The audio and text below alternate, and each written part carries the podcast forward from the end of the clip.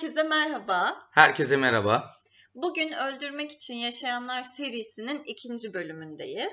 Ve Öldürmek İçin Yaşayanlar'da bugün ikinci seri katilimiz olan Andrei Chikatilo'dan sizlere bahsedeceğiz. Andrei Romanovich Chikatilo tam adı Andrei Chikatilo'nun, ancak lakabı Rostov canisi ya da Rostov Kasabı olarak literatüre girmiş durumda. Bu arada ben sesim birazcık kısık, gözde biraz çatallı çıkıyor, birazcık soğuk almışım. O yüzden şimdiden verdiğim rahatsızlıktan dolayı kusura bakmayınız diyorum. Bir de küçük bir uyarımız var, onu sen yap istersen. Tabii ki. Bu bölüm ilk bölümümüze göre biraz daha vahşet içerebilen ve rahatsız edici unsurlar barındırabilen bir bölüm olabilir. Çünkü halihazırda çok vahşi bir katilden bahsediyor olacağız. Bunu baştan söylemiş olalım. Evet, bu önemli uyarıyı da yaptığımıza göre dilersen birazcık Rostov canimizden bahsetmeye başlayalım. Andrei Chikatilo'nun çocukluğuyla başlayalım dilersen. Olur. Burada birazcık ben bahsedebilirim. Hı hı. Çünkü Ukrayna ve Rusya'dan çokça bahsedeceğimiz bir bölüm olacak ki bu. Ki zaten bu bölümü, yani bu hafta Andrei Chikatilo'yu yapmayı seçmemizin nedenlerinden biri de şu an gündemde olan Rusya-Ukrayna savaşı. Hayatının belirli bir kısmını Rusya'da geçirmiş Ukraynalı bir seri katilimiz aslında Andrei Chikatilo. Aynen öyle. Doğumu 16 Ekim 1936, Ukrayna'nın Ukrayna Sovyet Sosyalist Cumhuriyet olduğu dönemde ve Harkov'da. Ve kendisi Terazi burcu. Bu arada Harkov derken Harkov'la ilgili bizim bir anımız var. 2018'in Cadılar Bayramı zamanı, yani Ekim sonu zamanında Ukrayna'ya gitmiştik ve Kiev'e çok ucuz bilet bulamadığımız için Harkov üzerinden geçmiştik. Orada araba kiralamıştık. Oradan Kiev'e geçmiştik. Harkov sokaklarında gezmiştik. Şu an gerçekten oraların bombalanıyor olması, geçtiğimiz sokakların artık olmayacağını bilmek açıkçası çok üzücü bir durum. Çok korkunç. Bu yüzden tam da dönemin ruhu, hem Ukrayna hem de Rusya'yı çokça konuştuğumuz günler olduğu için bu isimle devam edelim istedik. Çünkü aslında bu ismin yaşadığı her şey biraz bugünün yansımalarını da gösteriyor. Neden? Çünkü Sosyalist Ukrayna'dan bahsettik ve kendisinin doğduğu köy oldukça önemli bazı o dönemin şartlarını barındırıyor. Neden? Hemen şöyle kısaca bahsedelim ondan. Doğduğu dönem Stalin'in tarım politikaları nedeniyle Sovyet Cumhuriyetlerinin ve özellikle de Ukrayna'nın büyük bir açlıkla mücadele ettiği bir dönem. Kendisinin doğumundan birkaç yıl önce meşhur Ukrayna Kırımı olarak geçen Holodomor olmuş ve 1932-33 yılları arasında Ukrayna'da yaklaşık 8 milyon Ukraynalı açlık nedeniyle vefat etmiş. Yani nüfusunun, o dönemdeki nüfusunun 1/4 yapıyor bu. Ve bu Ukrayna'nın o zaman içinde bulunduğu durum tabii ki de minik Andrei'in çocukluk yıllarına da yansıyor. Çok fakir bir çocukluk geçiriyorlar. Yani tek göz bir kulübede kardeşleriyle birlikte yaşamak zorunda kalıyor. Ciddi anlamda fakirliği sonuna kadar hissediyorlar. Maalesef bütün tabii seri katillerimizde olduğu gibi Andrei'in çocukluğu da aile tarafından bazı şiddetlere uğruyor. Mesela annesi tarafından düzenli bir şekilde sürekli azarlanıp dayak yiyormuş. Babası genelde asker olduğu için uzakta Andrei'in. Ama 1941 yılında savaşta Almanya'da esir düşüyor Andrei. Ancak öldürülmüyor. Daha sonra bu öldürülmediği, savaşta esir düştüğü bilgisine tekrar geleceğiz. Evet. Tam o dönemde, yani 2. Dünya Savaşı döneminde zaten bu kolektif tarım alanının içerisinde yaşayan ve tek göz odada yaşayan ailenin babası askere alınıyor ve esir düştüğü haberi onlara iletiliyor. Evet. Bu dönemde mesela Andrei'ye 12 yaşına kadar sadece zaman zaman ot ve yaprak yediklerini, böyle bir açlıkla mücadele ettiğini söylüyor ve bu dönemde yine Nazilerin Ukrayna'yı işgal etmesi nedeniyle bütün bu vahşete tanıklık etmek zorunda kalıyor. Tabii Andrei'in tanık olduğu vahşetler bununla sınırlı değil. Andrei'in babası 1941 yılında esir düşüyor, ancak 1943 yılında Tatiana isminde bir kız kardeşi oluyor Andrei'in. Ancak tabii ki de bu babasının esir düşmesi nedeniyle babasından olma şansı yok. Bir Alman askeri tarafından tecavüze uğradığı söyleniyor. Ve bazı söylentilere göre bu tecavüze Andrei'in de şahit olduğu söyleniyor. Bir başka vahşetse, o zamanlar Ukrayna'da bu fakirlik ve kıtlık zamanlarında insan etinin ciddi bir pazarı olduğu ve bunun yendiği söylentileri dolaşıyor. Ve bu Andrei'in kulağına sürekli geliyor. ve çok yakın bir yerden geliyor. Çünkü bazı kaynaklara göre onun hiç tanımadığı bir abisi var ve annesi sürekli olarak onu abisinin bu yamyamlaşan insanlar tarafından kaçırıldığını, yendiğini ve onu bulamadıklarını anlatıyor. Bu hikayelerle büyüyor. Hani bu meçhul abinin de ismi Stefan Chikatilo. Evet. Tabii Chikatilo, yani Andrei Chikatilo bizim katilimiz. Tüm bu zorluklar içerisinde çok başarılı bir öğrenci profili çiziyor. Dış görünüş olarak akranlarına göre çok daha zayıf ve küçük, sosyal becerileri gelişmemiş, sporda, sanatta yeteneksiz. Ancak akıllı ve zeki bir çocuk. O yüzden de bunu okuldaki öğrenciliğine de yansıtıyor. Ve 14 yaşındayken mesela okul gazetesinde editörlük yapıyor. Ve 1954 yılında da okuldan başarıyla, birincilikle mezun oluyor ki... Zaten buradan bakıldığında Andrei'nin en güçlü yönlerinden bir tanesi zekası diyebiliriz. Evet ve bu yıllarda da sıkı bir komünist olma yolunda ilerliyor.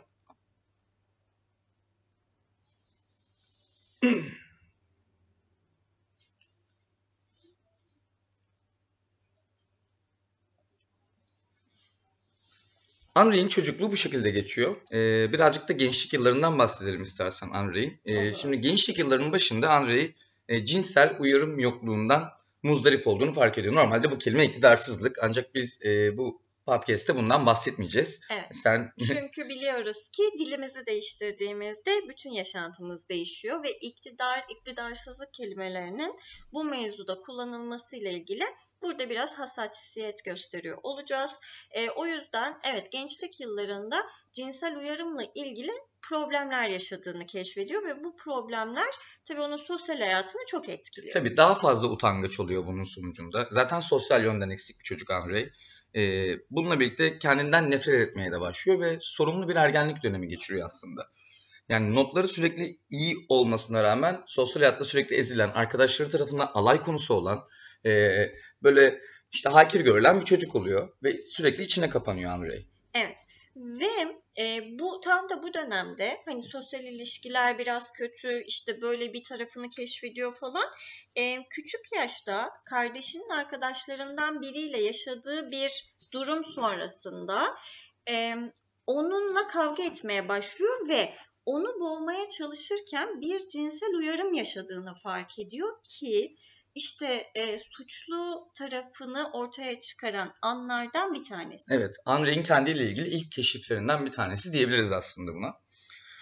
Onun dışında mesela çok iyi notlar olmasına rağmen, okulu birincilikle bitirmesine rağmen Moskova Üniversitesi'ne başvuruyor. Ancak kabul edilmiyor çok enteresan bir şekilde. Daha sonra bu babasının savaşta esir düşmesi, yani bir vatan haini olarak aslında o zamanlar savaşta esir düşenler algılanıyor. Neden ölmedi baban? İşte esir düşmeseydi.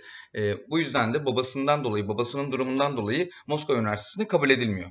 Evet, meşhur arşivcilikten bahsediyoruz aslında burada. Aile bireylerinden birinin esir düşmesi nedeniyle işte dönemin iktidarının ve partisinin utanması nedeniyle üniversiteye kabul edilmiyor. Ama hala sıkı bir komünist olarak ve sıkı bir komünist parti üyesi olarak yaşamaya devam ediyor. Evet. Ondan sonra artık iş hayatına atılıyor tabii ki de. Okula gidemediği için mecburen başka işlerde işçi olarak çalışmaya başlıyor. 1955 yılında da ilk ciddi böyle ikili ilişkilerine başlamaya çalışıyor. Ancak zaten daha önce kendi farkındalığına vardığı cinsel yönden yetersizlik ve uyarım yoksunluğu nedeniyle ilişkileri çok kısa süre içerisinde ve başarısızlıkla sonuçlanıyor. Birazcık da tabii dönemin ruhuyla alay konusu olma durumu da var. Burada bir anekdottan bahsediyor. Kendisi bahsediyor bu anekdottan. O da şu... kendi köyüne döndüğünde orada bir kızla hani yakınlaştığını işte ve ilişkiye başladığından bahsediyor. Sonra bu kızla tabii ki işte ilişkisi esnasında olay cinselliğe geldiğinde Chikatilo şey yapamıyor. Yani cinsel uyarımı gerçekleşmiyor bir türlü ve kız aslında iyi niyetli şekilde etrafından yardım isterken bir anda köyünde alay konusu olmaya başlıyor ve bu sebeple köyünden kaçıyor ve tamamen uzaklaşıyor. Evet. Ve tam bu arada 1957 yılında orduya katılmaya karar veriyor. Zaten o dönemin ruhunda, o dönemin şartlarında zorunlu askerlik hizmeti var. Chikatilo ordu yıllarında gerçekten kusursuz bir hizmet veriyor. Bundan belki bahsedebiliriz. Belki de hayatının en sorunsuz, en problemsiz zamanlarını burada yaşıyor. Ve 1960 yılına kadar Berlin'de Sovyet ordusunda yer alıyor. Daha sonrasında köyüne geri dönüyor. Bu işte köyüne geri dönme kısmı az önce bahsettiğimiz, işte dönüyor. Orada bir ilişki yaşamaya başlıyor. Sonra bu ilişki sonucunda kendi durumu ortaya çıktığında köyünde utanıyor ve şöyle söylüyor. Bu kadar utanmış bir adama artık kimse çevresinde istemez diye düşündüm ve oradan ayrıldım diyor. Evet, hatta bir röportajında 1993 yılında verdiği bir röportajında da şöyle söylüyor. Kızlar arkamdan benim yetersizliğimi konuşuyorlardı ve ben çok utanmıştım. Kendimi asmaya çalıştım ama annem ve komşular son anda kurtardı. Aynen. Gibi bir röportajda cümlesi var ki bu intiharından da zaten bahsedeceğiz. Aynen. Daha sonrasında Andrei çeşitli eğitimler alarak öğretmenlik kariyeri için gerekli sertifikaları topluyor ve öğretmenlik kariyerine 1970 yılında Rostov Üniversitesi'nde başlıyor. Burası önemli çünkü bu kariyer başlangıcı beraberinde birçok problemi de getirecek. Tabii. Nasıl bir öğretmen, ondan bahsetmemiz gerekirse açıkçası etkisiz bir öğretmen Andrei. Biraz pasif ve sakin yapısıyla işte öğrencileri disiplin etmekte zorlanıyor. Onlara sözünü geçirmekte zorlanıyor ki o yıllarda öğretmenlerin kurduğu disiplin çok önemli. Tabii. Hayatı boyunca zaten alay konusu olan bir adam için bu tarz bir öğretmenlik profili de çok parlak olmuyor maalesef. Evet, yani kendi eksik hissettiği noktaları öğretmenlik kariyerinde bir insan olarak daha da derinde yaşamaya başlıyor. Evet ve öğretmenlik kariyerinde aslında ilk suçlarına bulaşıyor diyebiliriz. Önce evet. Klasik bütün seri katillerde olduğu gibi hiç kimse direkt cinayetle başlamıyor bu suçlarına. Önce küçük suçlarla başlıyor, taciz gibi. Ve bunu öğretmenlik kariyerinde öğrencilerine uyguluyor. Genelde de disiplin etmek istediği öğrencilere karşı gücü yetmediği zamanlarda karşı atak olarak, cezalandırıcı bir aktivite olarak bunu yapma yolunu seçiyor. Ve öğrencilerine tacizde bulunuyor. 1970 yılların başlarında. Evet, 73 değil mi Aykut? İlk sanki o gibi. Evet, ilk cinsel saldırısını da 1973 yılında 15 yaşındaki bir öğrencisine karşı yapıyor. Ama tabii bu çok gidip öğrenci şikayet etmiyor. Daha sonrasında birkaç ay sonra başka bir öğrencisini de taciz edince olaylar biraz ortaya çıkmaya başlıyor ve okul yönetimine gidiyor bu olay. Okul yönetimi de ona 2 tane seçenek sunuyor. Ya kendin istifa et, buradan git, ya da biz seni kovacağız diyorlar. Chikatilo da tabii ki de kendi istifa etmeyi seçiyor ve okulla ilişkini kesiyor. Böylelikle başka bir yerde iş bulurken önüne başka bir engel çıkmasın diye bu yolu seçiyor. Ne kadar enteresan değil mi? Okul yönetimi de yani cezalandırmayı seçmiyor. Ona 2 tane seçenek sunuyor. Yani istersen bu konuyu hiç konuşmadan tamamen istifa edip gidebilirsin diye. Evet. Bu arada bir tane anekdottan da bahsedelim. Bu yıllarda tabii kadınlarla ilişkisi çok kötü olan Andrei'nin bu durumu kardeşi Tatiana'nın dikkatini çekiyor. Tatiana bu büyük ihtimalle Alman askeri tecavüzüyle olan kardeşi ve onu yakın bir arkadaşı olan Faina ile tanıştırıyor. Ve bu tanıştırmanın sonucunda da Chikatilo Faina ile evleniyor. 1965 yılında da ilk çocukları oluyor. Hı hı. Ve daha sonra 2 tane çocuğu oluyor. Hı hı. Ama biraz bir evlilik bu. Yani formalite evliliği gibi bir şey. Evet, zaten çünkü Faina da biliyor cinsel yönden uyarım problemi yaşadığını.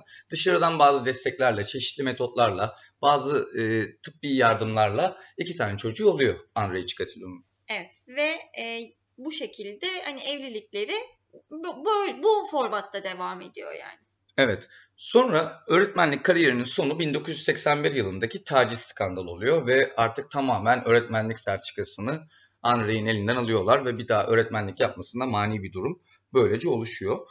Bundan sonra Rostov'da bir fabrikada iş buluyor Andrei ve işi nedeniyle sürekli seyahat etmek zorunda ve bu aslında daha sonraki Andrei'ye evrilmesinde de çok önemli bir etken. Sürekli mobil olması, sürekli seyahat ediyor olması, sürekli farklı lokasyonlarda olması onu ilerideki kurbanlarını seçmesi için de en optimum şartları hazırlayacak olması oluyor. Evet ve bu arada tabii onun hayat akışı böyle devam ederken, hayatı böyle devam ederken 78 yılında belgelenen, hani sonradan belgelenen ilk cinayet işlenmiş oluyor. Yerina isimli bir genç kadın, hatta çocuk, yani 9 yaşında ve tabii ki o dönemde kimin işlediğini bilmiyorlar. Bununla birlikte sonradan anlaşılıyor ki bu onun ilk cinayetlerinden bir tanesi. Evet, senin dediğin gibi ilk cinayetini 22 Aralık 1978 tarihinde 9 yaşındaki Yerina Zakatnova ile işliyor. Ve artık tacizden tecavüz girişimine, tecavüz girişiminden de cinayete doğrudan terfi ediyor. İlk cinayetinin bazı detayları var. Dilersen onlardan çok kısaca bahsedelim. Tabii ki de önce tecavüz etmeye çalışıyor kurbanına. Ancak her zamanki gibi başarısız olduğu için daha sonrasında karnından 3 kez bıçaklıyor kurbanını ve onu boğuyor. Daha sonraki ifadelerinde ise bıçaklama esnasında cinsel doyuma ulaştığından bahsediyor. Zaten daha genç yaşlarda bunu fark ettiğini söylemiştik. O yüzden de aslında suçunun hani evrilme aşaması hep böyle. Yani önce şiddet uyguluyor kurbanlarına, ardından da işte buradaki cinsel saldırıyı gerçekleştiriyor ve sonra da tamamen öldürme yolunu seçiyor. Evet. Bu ilk cinayetinin bir başka önemli boyutu daha var. O da şöyle. Zaten cesedi okulun çok yakınındaki bir nehre atıyor Andrei ve polisler araştırma yaptığında Andrei'nin evinin yakınında kan izleri bulunuyor. Ve bir tanık da diyor ki otobüs durağında bu ölü bulunan kızla işte Andrei'nin profiline benzeyen bir adamı gördüğünü söylüyor. Polis gidiyor, işte sorgu yapıyor Andrei'ye. Ancak o sırada çok enteresan bir şekilde yakınlarda bir fabrikada çalışan bir işçi tutuklanıyor ve bu cinayeti itiraf ediyor. Bundan dolayı da Andrei bu suçtan dolayı ceza almıyor ve cinayetlerine devam edebilme şansı buluyor. Ve bu ya mesela ilk mesela çözülemeyen noktalarından bir tanesi. Neden bu kişi itiraf etmiş vesaire vesaire. Bununla ilgili de bazı tabii söylentiler var. O dönemin o sert işte Sovyet sosyalist yapısı sorguda bazı işkence yöntemleriyle bu yani itirafı zorla aldığını söylüyor. Sonra bu dönemlerde tabii farklı şekilde cinayetler işlenmeye devam ediliyor. Ama bir türlü Sovyet sistemi kendi içerisinde bir seri katil olabileceği mantığına varmadığı için cinayetler ayrı ayrı araştırılıyor. İşte çoğu da zaten bulunamıyor ve o da kendini suç yönünden evirmeye devam ediyor. Evet, bu mesela suç yönünden evirmeye devam ediyor dediğindeki yolculukla ilgili mesela birkaç örnek verebilirim ben. Mesela 17 yaşındaki Lenise Tkaçenko'yu 3 Eylül 1981 yılında çok vahşi bir şekilde katlediyor. Vodka içme bahanesiyle Dan Nehri yanına götürüyor bunu ve önce yine tecavüz girişimi, daha sonra başarısızlık yaşayınca sopayla birlikte dövüyor kurbanını ve çığlıklarını bastırmak için ağzına çamur parçaları sokuyor ve bu parçalarla birlikte boğularak ölüyor kurbanı. Daha sonrasında dişleriyle göğüs uçlarını kopardığı söyleniyor Chikatilo'nun. Bir başka vahşet göstergesi ise 13 yaşında Lyubov Biryuk adlı kurbanını 12 Haziran 1982 yılında yine aynı şekilde otobüs durağında görüp bir bahaneyle çalılıklara sürüklüyor ve 52 yerinden bıçaklayarak göz çukurlarını çıkarıyor. Daha sonrasında da bu göz çukuru çıkarması Andrei'nin bir ritüeli haline gelecek. O yüzden bu detay önemli. Evet. Burada bazı seri katillerde, şimdi tabii bu seri hani geliştikçe göreceksiniz ki bazılarının bazı yöntemleri var ve o yöntemden hiç şaşmazlar. Ama Chikatilo'da durum şöyle farklı. Yaş ayırt etmeksizin, cinsiyet ayırt etmeksizin ve farklı bölgelerde farklı yöntemlerle öldürüyor ve işte saldırıda bulunuyor. Yani bazıları hani bir ritüeli hiç bozmadan bunu yaparken o cinsiyet fark etmiyor, küçük, büyük, orta, yaşlı fark etmiyor ve sadece bir şekilde öldürmüyor. Yani döverek, bıçaklayarak işte farklı farklı bir sürü metot kullanıyor. Aslında yakalanamamasının ve daha doğrusu bu kadar uzun sürmesinin bir sebeplerinden bir tanesi de bu. Yani çok güzel tanımladın. Tam bir hepçil aslında katil. Yani döverek öldürüyor, bıçaklayarak öldürüyor. boğarak öldürüyor. Yani bir sürü yöntemi var öldürmelerinde ve burada aslında birazcık fırsat cinayetlerinin peşine düşüyor Chikatilo. Yani gidiyor işte zaten genelde kolay işte av olarak kurbanlarını işte çocuk, kaçak, evsiz ya da seks işçilerinden seçmeye çalışıyor. Yani çok fazla sorgulanmayacak, kendisine çok fazla direnç göstermeyecek, nispeten onun gözünde daha kolay avların peşinde düşüyor. Ve böylece dediğim gibi yakalanma ihtimalini çok daha düşürüyor. Ve bu arada avlanma alanları olarak da genelde tren ve otobüs duraklarını seçiyor ki orada mobil insanlarla çok daha fazla karşılaşabilsin. Andrei Chikatilo'nun en vahşi cinayetlerinden biri belki de 11 Aralık 1982 tarihinde işleniyor. Olga Stalnitskoy ismindeki kurbanı sadece 10 yaşındaydı ve kendisiyle otobüste karşılaşıyor ve çeşitli vaatlerle onu ikna ediyor ve otobüsten beraber iniyorlar. Bir tarlaya götürüyor ve 50 farklı yerinden bıçaklıyor. Göğsünü açıyor yırtarak, bağırsak ve rahmini dışarı çıkartıyor kurbanının. Bu Andrei Chikatilo'nun belki de en vahşi cinayetlerinden bir tanesi. Bu olaydan sonra artık birkaç tane daha cinayet işleniyor ve polisin dikkatini çekmeye başlıyor. Özel bir artık grup kuruluyor diyeyim Chikatilo'yu yakalamak için. Ama hala da o zamanın Sovyet Rusyası bir seri katil olgusunu kabul etmiyor. Çünkü onlara göre onlardan biri asla seri katil olamaz. Evet ve Rostov'da tabii Rostov bölgesinde cinayetler yoğunlaşınca ve peş peşe gelmeye başlayınca bu arada tabii bu tarihler onun kendini engellemediği ve hani tamamen dürtüleriyle hareket ettiği tarihler. Rostov bölgesinde araştırma yapmak üzere bir orman yolu operasyonu isimli operasyon başlatılıyor. Burada birçok farklı cinayet işleniyor ve işin enteresan tarafı farklı cinayetler için. İşte yakalanamayan bazı katiller yakalanılıyor. Özellikle eşcinseller üzerinde çalışmalar yapılıyor ve onlardan birkaç kişi tutuklanıyor ondan sonra ve araştırmalar böyle devam ediyor. Hatta araştırmacılar çok büyük bir hata yapıyorlar ve özellikle Aeroflot uçuşlarını inceliyorlar. Hani buraya gelmiştir gitmiştir diye ama Chikatilo hiçbir zaman uçağı kullanmıyor, tren kullanıyor. Bu yüzden de aslında izlerine çok az rastlayabiliyorlar. Evet, hatta bir cinayetini Moskova'da bir iş gezisi sırasında havalanın o kadar yakınında işliyor ki hemen polis işte havalanının bütün uçuş bilgilerine bakıyor. Ancak havalanın yakınındaki tren istasyonunda işliyor bunu. Ve Chikatilo şansı o ki o bölgeye yani Moskova'ya o gün trenle gidiyor. O yüzden de hiçbir şekilde polis kontrolüne yakalanmıyor. Yıllarca polisin bu araştırmaları boşa gidiyor. Ta ki ekleyeceğim bir şey yoksa yavaştan yakalanışına geçebiliriz. Evet, buradaki bence en önemli noktalardan bir tanesi ki sen de hani notlarında var biliyorum. 1985 yılındaki tabii polisler araştırma yaparken bir noktada tıkanıyorlar ve katilin artık bir katil olduğunu ve birçok cinayet işlediğini kabul etmek zorunda kalıyorlar. Katilin bir profilini çıkarmak için bir doktora başvuruyorlar. Doktor Alexander Bukhanovsky. Tabii Rus olunca bütün isimler biraz söylemesi zor oluyor.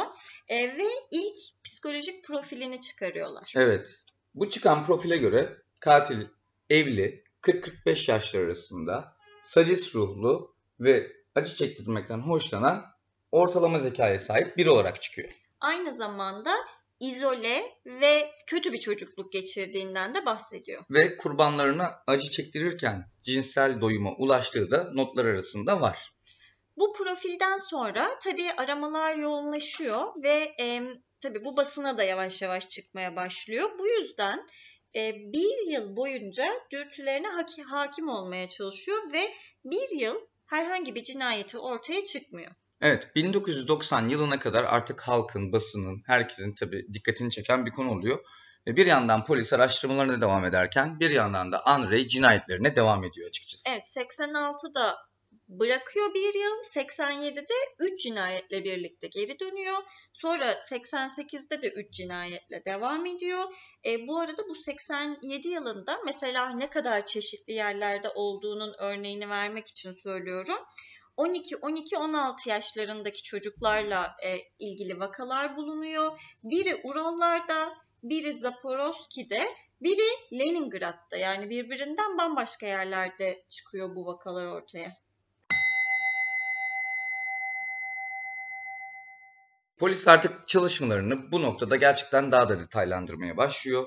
İşte istasyonlara giden herkesin kaydı tutuluyor, havaalanları tutuluyor, işte gizli ajanlar, gözcü birlikleri kuruluyor her bir istasyona. Tabii ki de bu genellikle de cinayetlerin işlendiği olan Rostov Oblast'a hattına kuruluyor. Halka haber veriliyor. İşte şüpheli bir durum olması durumunda lütfen iletişime geçin şeklinde artık yani herkes açıkçası dikkat halinde. Herkes Rostov dikkat kesiliyor. Rostov kasabını arıyor yani evet, herkes. Bütün herkes Rostov kasabını arıyor bu durumda. Sonra tam da bu takipler yoğunlaştığı bir dönemde, takiplerin yoğunlaştığı bir dönemde tren istasyonunda gözcüler insanları gözetliyorlar, kameraya çekiyorlar. Hani kim olabilir vesaire artık yani tren istasyonuna da bakmaya başlıyorlar ve 6 Kasım'da çok önemli bir gelişme oluyor. Evet. Aynı zamanda 6 Kasım tarihi şöyle önemli. Andrei'nin son cinayeti. Son cinayetini 6 Kasım 1990 tarihinde Svetlana Korostik 22 yaşındaki kurbanını öldürüyor. Ve suç mahallini terk ederken bir tane gizli polisin dikkatini çekiyor. Evet. Yanına gidiyor bu gizli istersen polis. İstersen söyleyelim. Söyle. Bu tarz insanların isimleri önemli çünkü. Igor Raybakov. Evet, analım da kendisini. Aynen. Dünyanın en cani seri katillerinden birinin yakalanmasında çok büyük bir etkisi var. Dikkatini çekiyor Andrei ve üstünde kan var. İşte böyle çamur olmuş her yeri. İşte nereye gidiyorsun diyor ormandan çıkarken. İşte bir işim vardı diyor orada. Bir şekilde ikna ediyor.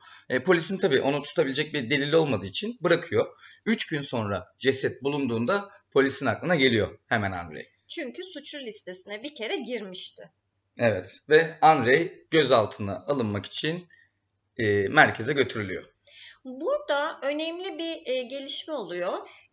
Kendisinde bir yara izi tespit ediyorlar parmağında. Kendi kendine tedavi edilmiş bir yara izi. Ve bu yara izi aslında bundan önceki kurbanlarının bir tanesinin boğuşma esnasında kendinden çokça bedenen güçlü bir kişinin bu ısırması sonucunda oluştuğu görülüyor. Evet. Gözaltında Andrei'yi sıkı bir sorguya tabi tutuyorlar. Ancak Andrei 10 gün boyunca cinayetleri inkar ediyor. Kesinlikle kabul etmiyor. Polis bakıyor bu iş böyle olmayacak. Yine aynı şekilde bu ilk psikolojik raporu veren doktor Alexander Bukhanovsky'den ricacı oluyorlar ve psikolojik bir sorguyla doktor itiraf ettiriyor Andrei cinayetlerini. Andrei cinayetlerini itiraf etmeye başladıktan sonra bütün detaylarıyla birlikte polise aktarıyor durumu. Aynen öyle. Gözyaşları içerisinde itiraf ettiği söyleniliyor. Doktor sorgusuna girdikten sonra ve sonraki günlerde 91 yılına kadar işte bütün itiraflarını yapıyor, cinayet mahallerini gösteriyor, neyi nasıl, nerede yaptığını hepsini tek tek itiraf ediyor. Ya tabii şimdi bu Rusya'nın o zaman tabii demir perde de kırılıyor artık Rusya oluyor. Rusya'nın bu ilk büyük medya olayı ve Andrei'yi kurban yakınlarının nefretinden, öfkesinden korumak için böyle mahkeme salonuna demirden bir kafesle getiriyorlar. Evet. Yani çok enteresan ve işte Andrei orada birazcık deli rolüne başlıyor. Çünkü itiraflarını yaptı ancak deli yolundan kurtulabileceğini düşünüyor ve akıl sağlığının yerinde olmadığı izlenimini vermek için garip garip davranışlar sergiliyor. Ve incelenmeye başlıyor akıl sağlığı. Kendisinin sadist bir borderline kişilik bozukluğu olması tespitine rağmen yargılanması önünde bir engel olmadığı kararı veriliyor. Evet. Deli olduğunu kanıtlamak için bir keresinde pantolonunu ve iç çamaşırını indiriyor sorgulama sırasında. Yargıça küfürler ediyor, bağırıyor, soruları saptırıyor. İşte konudan bağımsız küçüklüğünde gördüğü işkenceleri anlatıyor. Yani bir şekilde halkın ya da yargıçın sempatisini kazanıp akıl sağlığının yerinde olmadığını kanıtlayarak idam cezasından kaçınmaya çalışıyor. Burada yargıçla ilgili bir şeyden bahsetmem lazım. O da şu. Çok güzel bir anekdotu var. Başlarken diyor ki bu duruşma en azından bize bir şey öğretsin ki bu hiçbir zaman ve hiçbir yerde bir daha asla olmayacak. Çok güzel bir laf gerçekten. Tabii Andrei'nin bütün çabalarına rağmen 53 cinayetten yargılanıyor ve mahkum ediliyor. 14 Şubat 1994 yılında sağ kulağının arkasından tek kurşunla infaz ediliyor. Hapishanenin mezarlığında isimsiz bir mezar olarak Andrei Chikatilo'nun mezarı yer alıyor. Her ne kadar tabii yargıç bu anekdotla davasına başlasa da aslında Chikatilo'nun hayatının birçok seri katili de doğurduğunu Rus kaynaklar ifade ediyorlar. Tabii ki de çok büyük bir esin kaynağı olmuş. Ama aynı zamanda seri katillerin yakalanması ve araştırılmasında da çok önemli bir gerçekten data kaynağı. Bunu da hani kabul etmek lazım. Tabii Chikatilo yakalandığında aslında dışarıdan görünüş olarak işte böyle torunlarına, çocuklarına sevgi dolu bir baba ve dede rolünde tontoş bir amca gibi. Hiç kimse yakıştıramıyor. Zaten dış görünüş de burada çok etkili oluyor. Çok yakalanmamasında. Birkaç tane de lafı var Chikatilo'nun benim söylemek istediğim. Mesela diyor ki ben doğanın bir hatasıyım. Deli bir hayvanım diyor bir tanesinde. Bir tanesinde de kurbanların çığlıkları, kanları ve acıları bana gevşeme ile zevk verirdi diyor enteresan bir şekilde. Zaten bütün cinayetlerinde kurbanların tadına baktığını da itiraf etmiş daha sonraki sorgulamalarında. Yani bir enteresan bilgi olarak bir de şunu verebilirim. Kadın kurbanlarının rahimlerini, erkek kurbanlarının ise testislerini çiğnediğini en son sorgularında itiraf etmiş. Evet, bu çok vahşi olan kısımlardan bir tanesi. İç organlarını tamamen çıkarma bir noktada ekleniyor onun kendi ritüeline ve aynı zamanda da sonra bu itiraflarından bahsediyor. Sonra da iç organlarını attığını, onlardan kurtulduğunu söylüyor. Peki en önemli sorulardan biri o zaman kapatmadan önce neden? Neden Chikatilo bu kadar insanı öldürmüş? Onun cevabını da kendisi açıklıyor. Şöyle söylüyor ki yani cinayetlerini aslında cinsel anlamda tatmin olmaktan çok birazcık iç huzur bulabilmek için yaptığını, işlediğini itiraf ediyor yine bir sorgusunda. Burada tabii birazcık sosyal ya da siyasi bir tarafı da var. Yani ilk cinayetini 1978'de işlemiş bir insanın yani 22 yıl boyunca yakalanmaması da gerçekten çok enteresan. Dönemin ruhunu anlatacak demiştik ya başlangıçta, işte tam da dönemin ruhunu anlatıyor. Yaklaşık 53 isimdi değil mi? Hı hı. 53 ismi öldürene kadar sistem onun yakalanmasına engelliyor, yakalayamıyor. Ve sonunda hani bize böyle bir miras bırakıyor. Birkaç tane onunla ilgili film var. Onlardan da bahsedeyim. Citizen X 95 yılında çekilen bir film ve tamamen onun hikayesine ve cinayetlerine dayanıyor. Ana teması da hükümetin bir türlü bu seri katilin varlığını kabul etmeme hali. İkincisi Evilenko, bu 2004 yapımı bir film ve Child 44 2015 yılında çekilmiş filmlerden üçü. Bunun dışında 3 tane de onunla ilgili, hatta 4 tane onunla ilgili direkt yazılmış kitap var. Bunun dışında onunla ilgili yapılan birçok belgesel var. Bu belgesellerden bazıları NTV'de, bazıları işte BBC'de yayınlanmış. Mesela Kızıl Karın Deşen Avı önemli belgesellerden bir tanesi. Suçlu Rusya Şeytanın İzi yine aynı şekilde. Ve 2021 yılında da Chikatilo isminde bir mini dizi yapılmış. Rus yapımı bir mini dizi. Evet. Herhalde bu şekilde cani katilimiz Andrei Chikatilo'yu tamamlıyoruz. Evet, bir bölümün daha sonuna geldik. Bu bölümle ilgili bültene, kaynaklara, kitapların, filmlerin, dizilerin isimlerine gezginkoçlar.com'dan ulaşabilirsiniz. Bülteni hazır. O zaman bugünlük bu kadar diyelim. Teşekkür ederiz. Bir sonraki bölümde görüşmek üzere.